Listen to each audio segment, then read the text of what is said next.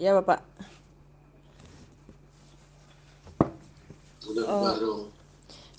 Ini Bapak mau bahas tentang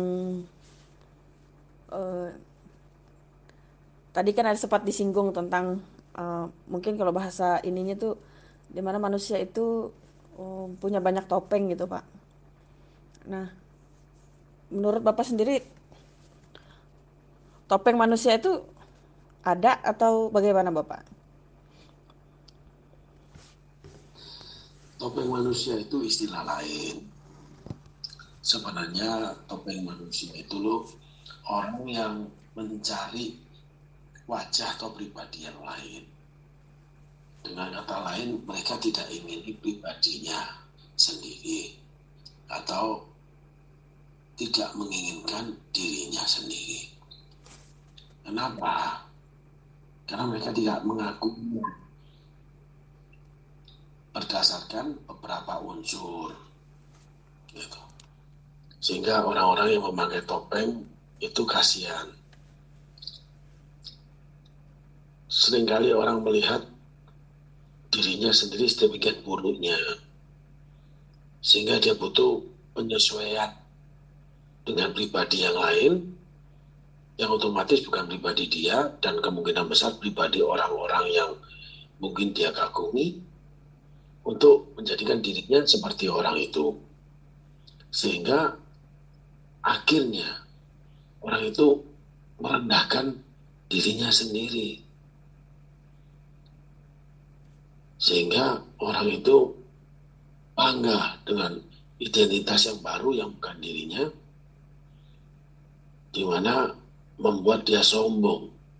Contoh, orang yang kalau berpakaian mahal, dia merasa dirinya mahal. Orang memakai mobil mahal, dia merasa dirinya terhormat. Gitu. Sehingga dia tidak tahu kalau orang hormatin dia bahwa mobilnya yang mahal membuat dia orang hormatin dia. Orang melihat dia karena bajunya mahal, bukan karena dirinya yang mahal. Orang itu tertipu setelah dia menipu dirinya sendiri. Lebih celaka lagi orang yang bawa mobil orang lain, tapi dia bangga. Orang yang berteman dengan seorang jenderal, dia bangga. Orang yang menjadi teman baik presiden, dia bangga. Padahal yang menjadi presiden bukan dirinya, yang menjadi jenderal bukan dirinya, yang punya mobil bukan dirinya. Sehingga kalau boleh diurut lagi, sebenarnya dia itu tidak ada artinya dibandingkan orang yang dia banggakan, mobil yang dia banggakan. Jadi dia lebih hina daripada apa yang dia kenakan, yang dia kenalkan. Gitu. Yang dia kenakan mobil, baju mahal, dia lebih rendah nilainya. Dia lebih rendah daripada orang-orang yang dia kenal, baik presiden, baik itu jenderal. Gitu dong. Apa yang harus dilakukan sehingga orang ini sadar bahwa dia itu dengan berbuat seperti itu justru membuat dia tidak berarti, Bapak? Dia harus kehilangan semuanya itu yang dia banggakan. Baru dia sadar bahwa dirinya tidak dapat dibanggakan. Bahwa dirinya tidak berarti apa-apa. Bahwa dirinya bukan siapa-siapa. Bahwa dirinya tidak ada harganya dan tidak ada karyanya. Begitu ya, Noh. Apakah orang seperti ini bisa berubah nggak, Bapak? Kalau semuanya sudah tidak dia miliki, ada dua kemungkinan.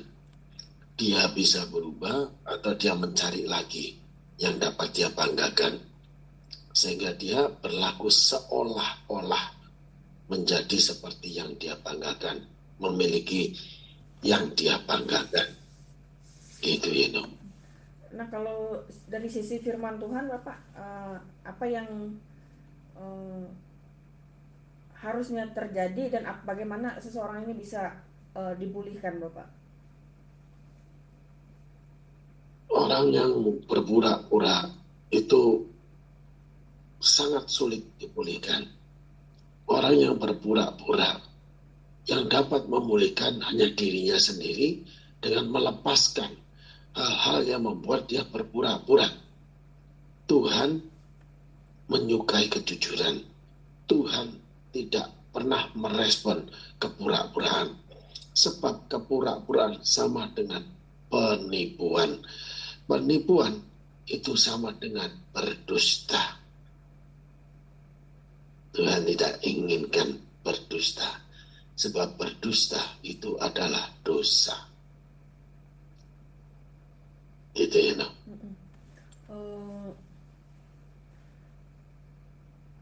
Ada nggak alasan selain memang karena dia menaruh meletakkan dirinya supaya hebat dengan sesuatu yang orang lain punya yang kebetulan dia miliki? Apa ada penyebab dari sisi ini nggak, Pak, orang seperti ini gitu loh? Mungkin dia merasa dia menolak keberadaannya, dia menolak tanda kutip mungkin kelahirannya atau keadaan dan situasinya. Bagaimana itu, Bapak? Ya, karena dia tidak bangga dengan keadaannya sendiri, maka dia tolak keadaannya.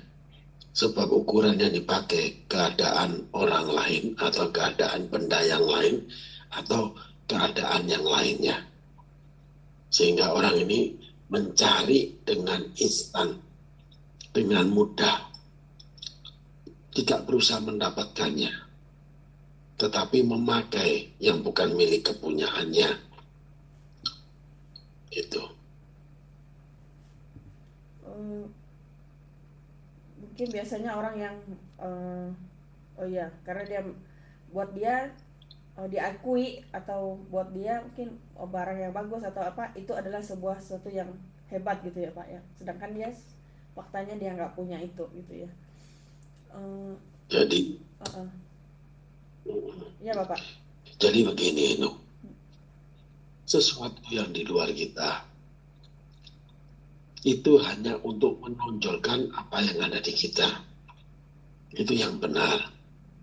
Bukan sesuatu di luar kita itu yang lebih menonjol dari yang kita. Itu salah.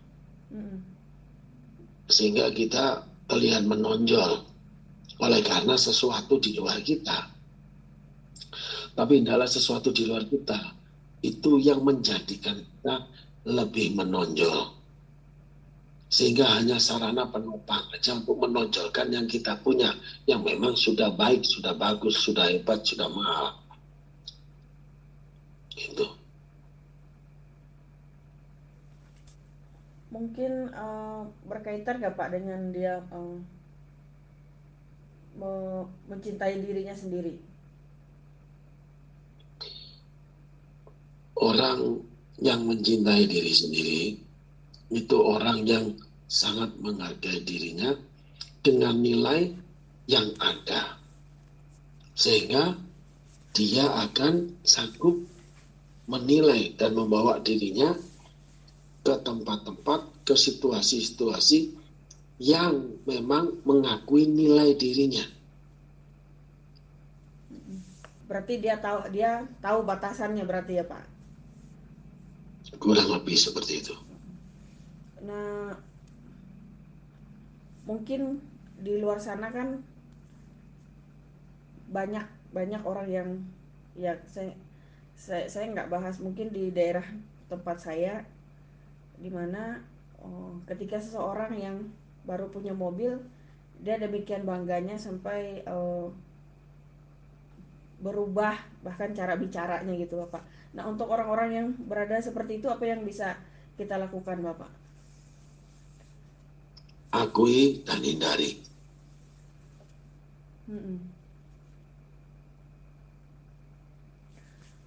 Oke. Satu lagi, Bapak, apa bedanya topeng sama kamuflase, Bapak? Kalau topeng itu bentuknya mesti seperti, bentuknya tetap seperti kitanya. Cuman kita pakai pelapis saja. Gitu. Kalau kamuflase total berubah. Itu penipuan. Kalau kamuflase. Gitu ya. Apa sama dengan bunglon gitu Pak? Kalau bunglon, tetap dia bunglon, cuman dia ubah warnanya. Nah, biasanya orang berkamuflase ini didorong oleh apa, Bapak? Dia menipu. Menipu orang lain, gitu ya? Ya, semuanya, banyak hal yang dia tipu, malah dia seperti itu, berkamuflase. Tapi apakah itu termasuk apa? Apakah itu selalu dikategorikan dengan hal yang jahat, Bapak? Jahat atau tidak jahat itu relatif. Dari sudut yang mana, posisi sebagai apa, dan kondisinya bagaimana bagi si penerimanya. Ada hal-hal yang menurut sebagian orang jahat, bagi ada yang bagi sebagian orang itu tidak jahat. Bergantung dari sudut pandang dan golongan mereka, bagaimana agar mereka memandang sebuah kejahatan atau bukan kejahatan. Begitu ya, Noh. Nah, kalau dari sisi firman Tuhan sendiri, Bapak, gimana dengan orang yang seperti ini? Firman Tuhan jelas-jelas mengatakan Allah mencintai orang yang jujur.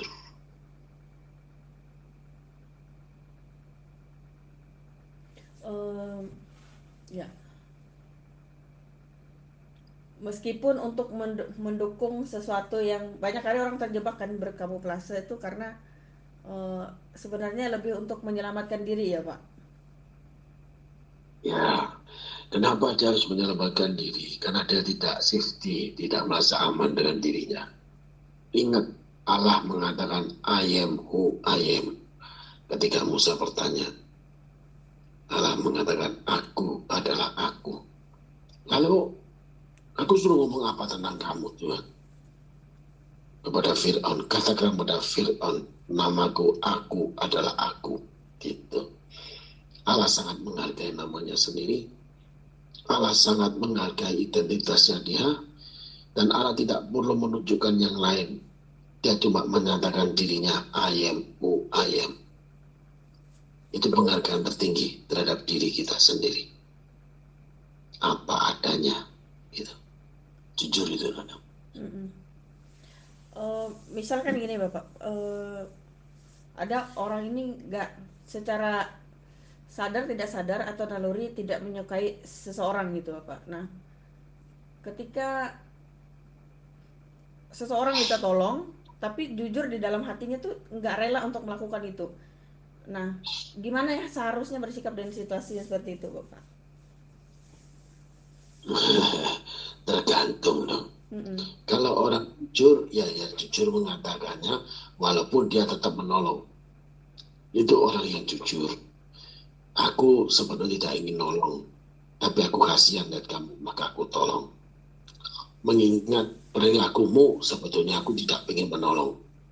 Tapi melihat keadaanmu, aku menolong kamu. Itu orang yang jujur.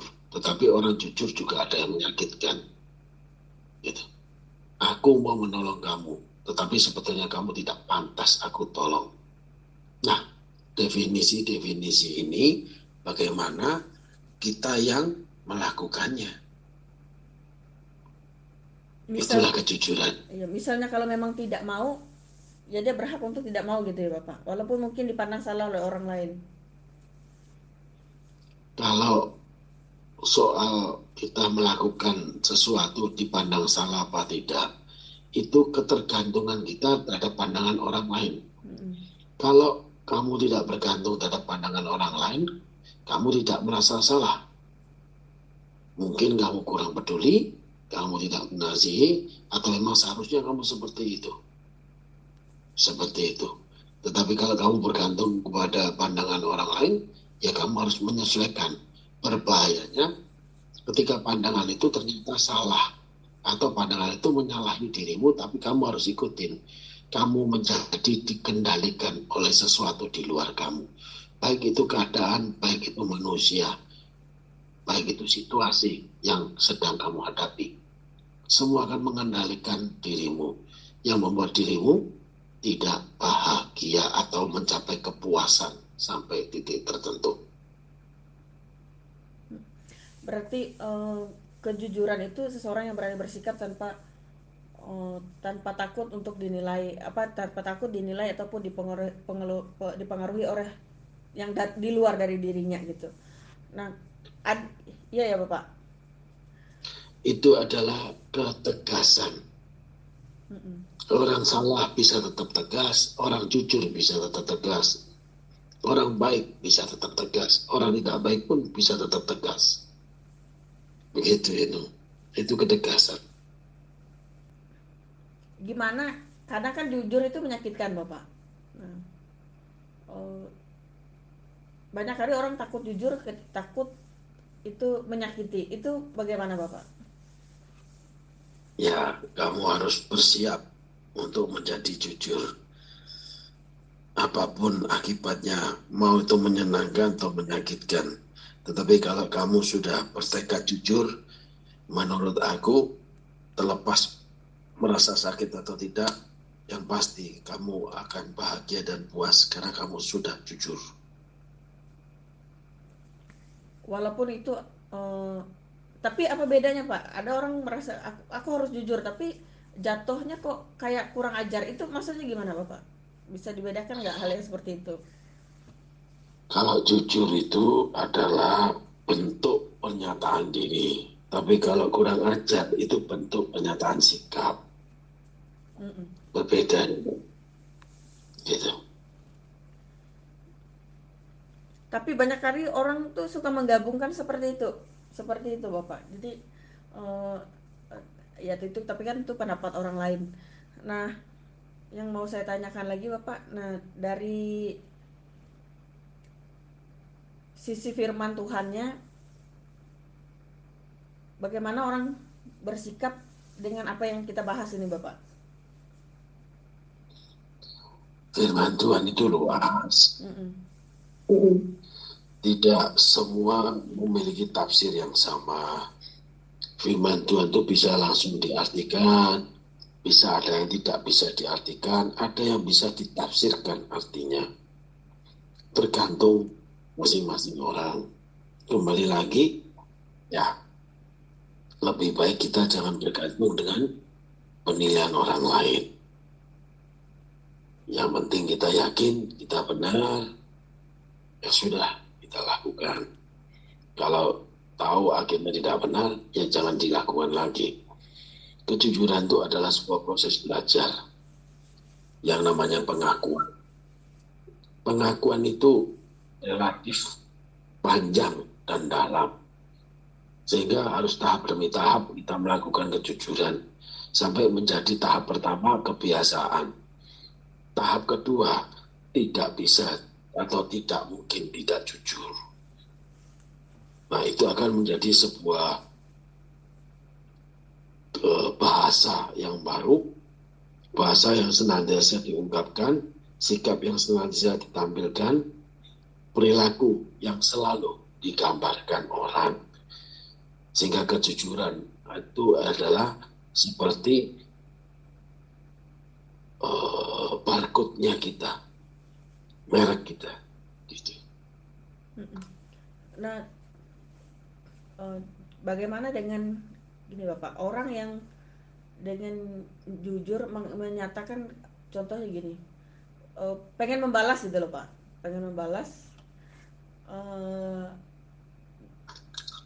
dia jujur bersikap bahwa saya pelaku ini pengen membalas gitu. Nah, kan kalau di firman Tuhan sendiri membalas itu kan jelas-jelas bertentangan gitu.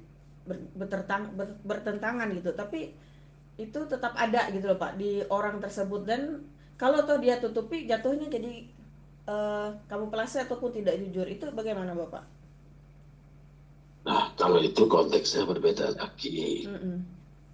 Orang itu jujur terhadap dirinya sendiri. Tetapi ketika ingin melakukan pembalasan, ya kalau dia tidak pernah berpikir lagi, dia tetap berpegang pada kejujuran, tapi kejujuran yang bodoh, ya bisa menjadi kejujuran itu sebuah kesalahan. Kejujuran yang baik itu adalah disertai dengan pertimbangan, bukan membuat tidak jujur, tapi melakukan kejujurannya. Itu yang harus diatur dan ditetapkan bagaimana kita melakukannya. Harus disertai pertimbangan, menjadikan kejujuran itu adalah sebuah kecerdasan, bukan sebuah kebodohan yang naif. Kalau di Alkitab Bapak, siapa tokoh yang bisa, memang banyak sih mungkin, tapi ada tokoh yang bisa kita jadikan panutan sebagai bentuk dari kejujuran ini Bapak? Seorang tokoh Alkitab banyak, Paulus salah satunya, Musa, gitu. Ketika ditanya, dipanggil Tuhan, dia jujur mengatakan aku petah lidah. Paulus jujur mengatakan bahwa aku rasul ke-13, tetapi aku rasul yang paling hina, karena aku orang yang menganiaya jemaat. Sebuah kejujuran tanpa memandang akibat daripada kejujuran. Tapi kalau dilihat dari dua tokoh ini, sekilas orang mengatakan bahwa contoh aja Rasul Paulus tuh pasti dia itu memiliki karakter yang kuat gitu ya Pak, mental yang kuat. Nah bagaimana kalau orang yang tidak punya seperti itu, contoh aja seperti saya nggak tahu apa Simon Petrus misalnya gitu Bapak, apakah dia atau gimana, apa bedanya mereka berdua ini gitu Bapak? Kejujuran itu bukan kebodohan, tapi orang bodoh rata-rata jujur. Orang jujur belum tentu bodoh. Untuk menjadi jujur itu yang paling sulit, orang pinter dan jujur, karena tidak mampu ngakalin. Itu kalau Petrus itu orang sederhana, cenderung kepada bodoh, makanya salah terus. Kalau Paulus itu orang pendidikan, cenderung pada orang yang memiliki pola pikir sistemik, karena dia orang akademis, sehingga perbedaan mereka sangat mencolok, tetapi tidak membedakan mereka di hadapan Tuhan. Dua-duanya mendapat upah yang terbaik, yang tertinggi, karena Tuhan pilih manusia bukan daripada kepandaian, kejujuran atau apapun. Tuhan pilih karena memang Tuhan ingin memilih. Bukan kamu yang memilih aku, tetapi aku yang sudah memilih kamu. Sehingga yang jahat pun seperti Yudas dipilih Tuhan. Karena Tuhan selalu memberi kesempatan kepada setiap orang. Tapi untuk setiap orang memakai kesempatan itu dengan baik, itu permasalahan yang berbeda. Seperti yang Bapak bilang tadi, bahwa mereka tuh sama di hadapan Tuhan, dan tapi perjalanannya tuh mereka dua tuh berbeda gitu. Mungkin yang satunya terlihat bekerja lebih keras, terus banyak dampak yang dibuat. Tapi yang saya tangkap dari dua pribadi ini, atau yang seperti yang Bapak gambarkan tadi, bahwa Tuhan tuh memberi kesempatan, tapi kita harus lakukan apa yang memang yang terbaik dari diri kita. Tapi banyak orang tidak sadar itu Bapak, dia pikir punya orang lain tuh lebih baik gitu, sehingga ketika dia mengerjakan yang terbaik dan dirinya pun masih belum puas. Itu bagaimana Bapak? Ya kembali lagi bahwa orang itu tidak jujur terhadap dirinya, tidak menghargai dirinya. Itu ya. Iya Bapak, kurang lebih 5 menit lagi Bapak, mungkin ada hal yang bisa disampaikan mengenai kejujuran ini Bapak untuk teman-teman yang mendengarkan. Hidup jujur tidaklah sulit. Memandang kejujuran itulah sulitnya, karena kejujuran mempunyai dampak yang sangat luas. Terhadap diri orang lain itu sangat menguntungkan, terhadap diri kita sendiri sangat merugikan. Karena sebuah kejujuran adalah proses membuka diri. Sebuah kejujuran itu adalah proses untuk ditopong apa adanya. Sebuah kejujuran itu untuk diakui atau tidak diakui oleh orang lain. Sebuah kejujuran itu merupakan sebuah langkah kebodohan. Walaupun kejujuran bukan sebuah kebodohan. Jadi untuk menjadi jujur, haruslah engkau bijaksana. Untuk menjadi jujur, engkau harus menimbang. Tetapi bijaksanalah dan menimbanglah. Maka kau akan jujur melihat segala perkara.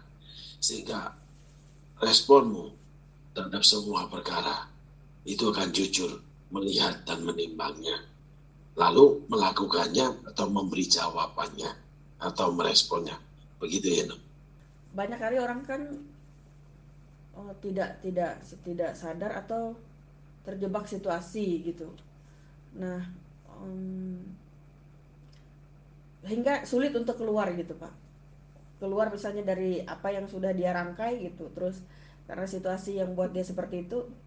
Nah, bagaimana supaya orang ini tidak seperti itu lagi, Bapak? Artinya jadi pribadi yang jujur dan keluar dari situasi, walaupun mungkin mengubah situasi yang ada di sekitar dia saat itu gitu. Ya, jujurlah terhadap situasi itu. Lalu mulai bukalah rangkaian-rangkaian itu.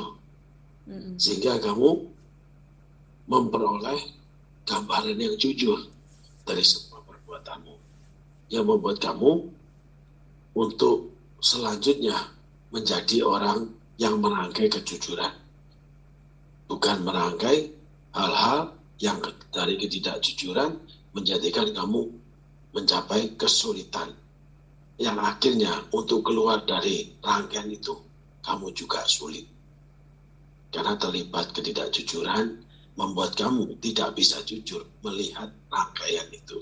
Akhirnya berputar di sana itu. Bagaimana menyiapkan orang? Ya, berarti orang ini nggak siap dengan posisinya waktu itu. Bagaimana menyiapkan diri untuk situasi yang memungkinkan kita itu untuk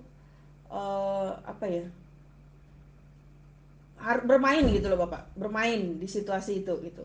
Karena misalnya kalau mungkin sebenarnya ketakutannya kalau saya jujur nanti saya begini, kalau saya bohong ya begini gitu. Nah itu gimana, Bapak? Apakah karena pandangan dia yang salah dengan apa yang akan dia terima ini, atau memang basicnya dia tuh seperti itu sehingga konsepnya dia tuh, wah kalau kayak gini aku nggak bisa main gini, kalau kayak gini aku harus bermain seperti ini. Itu bagaimana, Bapak? Ya, karena orang itu tidak jujur menilai dirinya, sehingga dia melihat situasi itu membuat dia tidak jujur. Pada awalnya dia tidak jujur, maka dalam segala hal apapun dia juga akan bermain dengan tidak jujur. Maka orang yang seperti ini tidak pernah mengetahui yang namanya kemampuan dirinya. Oleh karena dia tidak pernah jujur untuk melihat kemampuan dirinya. Yang kembali lagi, yang Endong bicarakan kamuflase atau pakai peng gitu. Maka akhir katanya dia akhirnya menghina dirinya sendiri, merendahkan dirinya sendiri.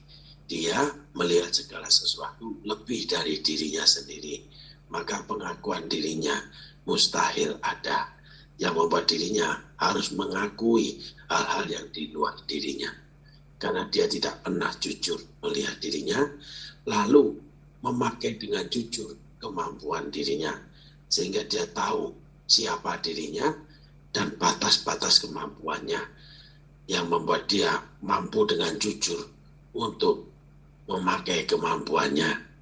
Itulah hidup dalam kejujuran, you know. Jadi di dalam seorang anak manusia itu dia bukan masalahnya dia hari ini dia jujur, besok dia dusta, hari dia jujur, bukan. Berarti memang basicnya di dalam diri orang ini ada ketidakjujuran sehingga dia berlaku seperti itu. Tapi kalau orang jujur, dia akan terus jujur. Seperti itu ya Bapak? Orang jujur itu membutuhkan keberanian. Orang jujur berani menilai dirinya. Orang jujur berani melihat sekelilingnya. Orang jujur berani mengakui dirinya. Orang jujur berani mengakui sekelilingnya. Orang jujur tahu kekurangan dirinya. Orang jujur tahu kelebihan sekelilingnya. Orang jujur tahu kelebihan dirinya. Orang jujur tahu kekurangan sekelilingnya. Sehingga semua itu akan menimbulkan namanya timbang dan rasa. Sebuah kejujuran akan berkata jujur kalau kejujuran itu mengandung timbang dan rasa. Yang membuat kejujuran itu menjadi sebuah kesopanan, santun, dan enak didengar. Dan ada timbang dan ada rasa. Gitu ya, no? Satu terakhir, Bapak. Bagaimana dengan orang yang merasa bahwa berkamuflase atau bertopeng ataupun ketidakjujuran itu sebagai sebuah seperti sebuah kehebatan buat dia, di mana dia berpikir bahwa dia sedang mempermainkan orang. Itu bagaimana, Bapak?